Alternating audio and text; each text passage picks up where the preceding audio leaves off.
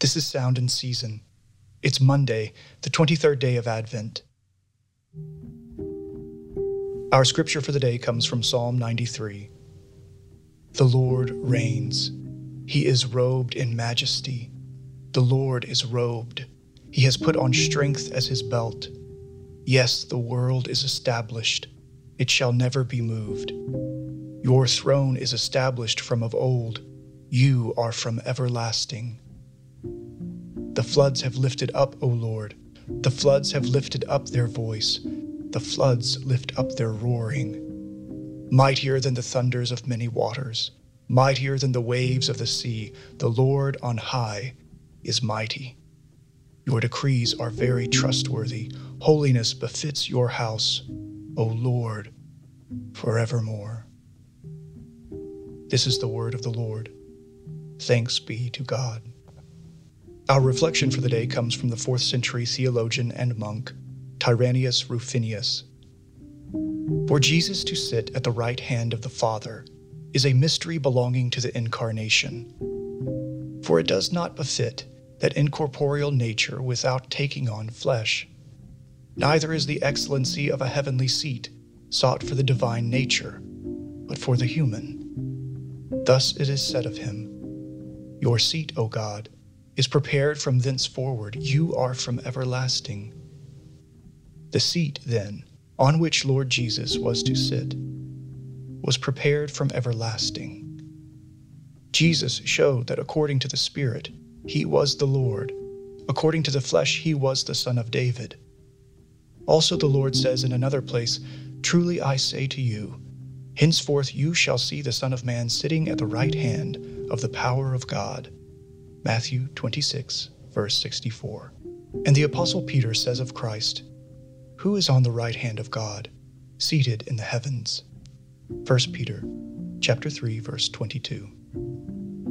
And also Paul writing to the Ephesians, according to the working of the might of his power, which he wrought in Christ, when he raised him from the dead and seated him on his right hand.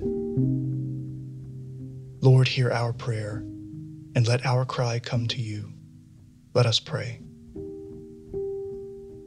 Mighty God, you have graciously promised that you will save your people from strife, from futility, and from darkness.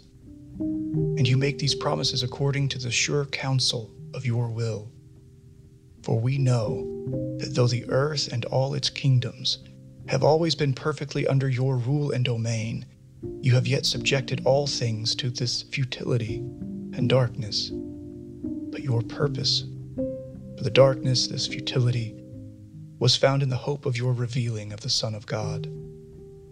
Amidst this darkness, you promised that there would be a ruler, a ruler who would govern in perfect righteousness, a king who would sit enthroned, a peace which would reconcile once for all, and a kingdom which would have no end.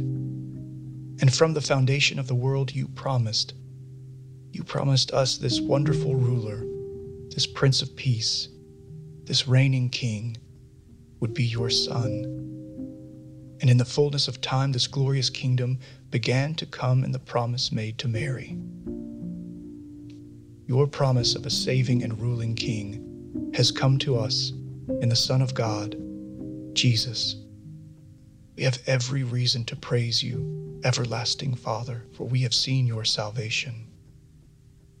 And we have every reason to sing as we live under our righteous ruling King. But we know that the kingdom which the Son of God brings is not fully and finally here. We ask that it would yet come, that it would spread to the ends of the earth to every nation and that the rule and peace which the Son of God brings would forever increase. We pray with grateful and expectant hearts, and fully for the glory of the Son of God, who is now and will always be with us. O God, make speed to save us. O Lord, make haste to help us. Glory to the Father and to the Son and to the Holy Spirit as it was in the beginning, is now, and will be forever.